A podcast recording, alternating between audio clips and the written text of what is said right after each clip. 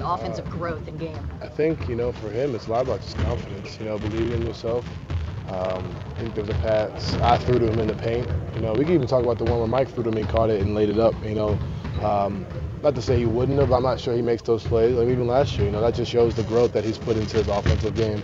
We all know what he can do on the defensive end, but he's put a lot of work in it. He's, you guys saw him yesterday shooting threes. Like you know, he's just being able to to not put limits on yourself, and I think that's that's his biggest thing. What about your trust? And you said those yeah. those passes off the pick, like for you and for Mike and him, his ability. I think it's been one thing we've just worked on. You know, obviously we we've we talked about you know rookie rookie year. You know, me trying to be able to see more for me and him personally, and then um, and then obviously last year building it, and even this year trying to build as much as I can because it's it's a it's a pass that I need to make, and it's a pass he needs to catch, and we've both been working on it, and it's showing. But you know we got a lot more we can definitely do, and a lot more things we can see, and I think it's it's gonna only continue to get better. What Sometimes. Kind of growth have you seen out of Royce this season?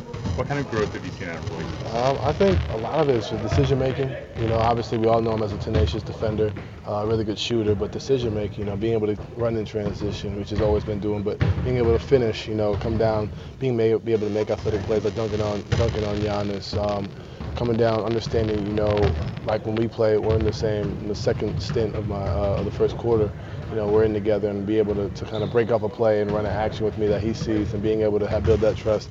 We have that we have that little bit that, that chemistry obviously, but he's he's definitely done a lot as far as his decision making and where to be and how to make plays.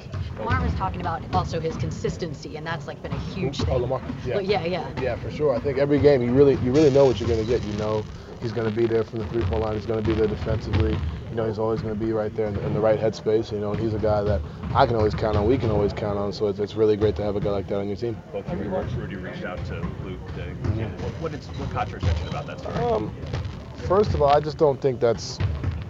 I don't think it's like a, like I think it's it's not just what happened here. I think it's more so a global or excuse me, a, really in our country in the world. Really, just being able just bullies in general. You know, I think that's for me, I think it's it's just one of those things that it's you know it's it's just teaching people that they're better than you know and I think we live in a world where that's kind of been the case not just with kids but with adults where people kind of feel that way and I think if you start at that age you start that early you know it can it can kind of grow into much worse things. And for a kid like Luke you know obviously you know having that having it continue the, the I believe I could be wrong I believe there was there racial comments involved I, I could be wrong but that's what I was told.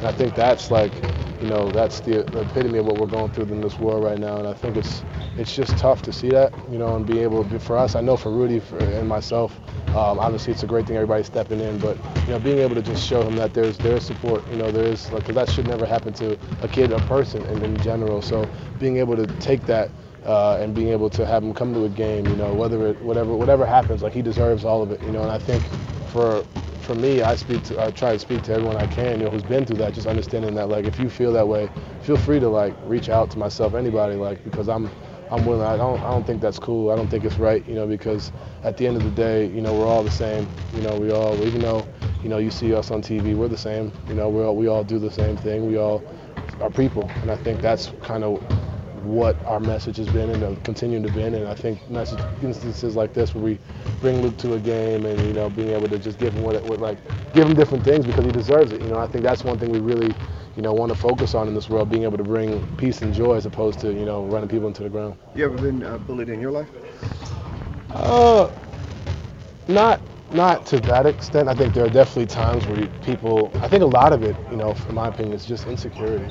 You know, and um, I think it's just insecure about yourself, you know, insecure about you as a person, so it makes you feel better to put other people down. And I think that comes with just preaching it at an early age, you know, that like understanding that myself along with you, like we're the same. You know, I'm not better than you because of who I am or whatever. Like we're all the same. And I think that just being able to preach that at an early age, I think is really, really crucial. You know, my mom instilled that into me like at an early age. You know, I was fortunate to grow up around kids that did the same. But you know, I think you know as it's, it's weird to say kids, like I'm, I'm a kid, but like, um, like kids, you know, um, nowadays, like they don't, they don't quite get that, you know, I think it's, it's for, I think it's on people like myself, you know, guys who can be a little bit labor, obviously the parents as well, but like guys like myself in our position to be able to say, look, hey, that's not cool because they look up to us, they see what we do, You know, if we're out there doing that, then they're going to be out there kind of thinking it's okay to do. And I, I think that's not right. Do you believe it was as impactful for other people to see you stand up to it, so they'll feel the courage to stand up to something like that, even if it's uncomfortable? Yeah, for sure. I think it's it's a big thing for people to uh,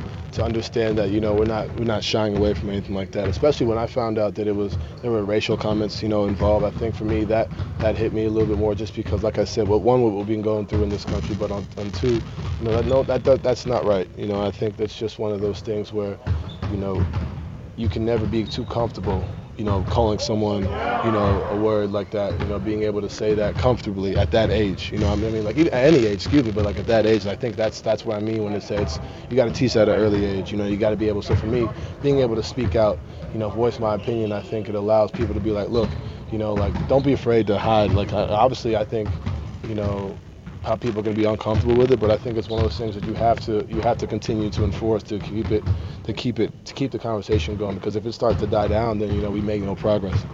The way the rotation they're working out, you're spending a fair amount of time with the second unit guys.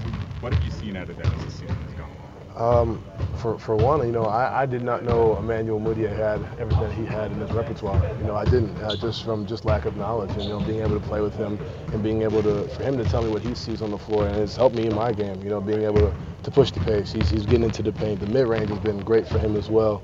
Just continuing to build, and on top of that, making the right plays, you know, being able to pick up defensively. He's a guy that's a tenacious defender as well, wants to defend, wants to learn, wants to work.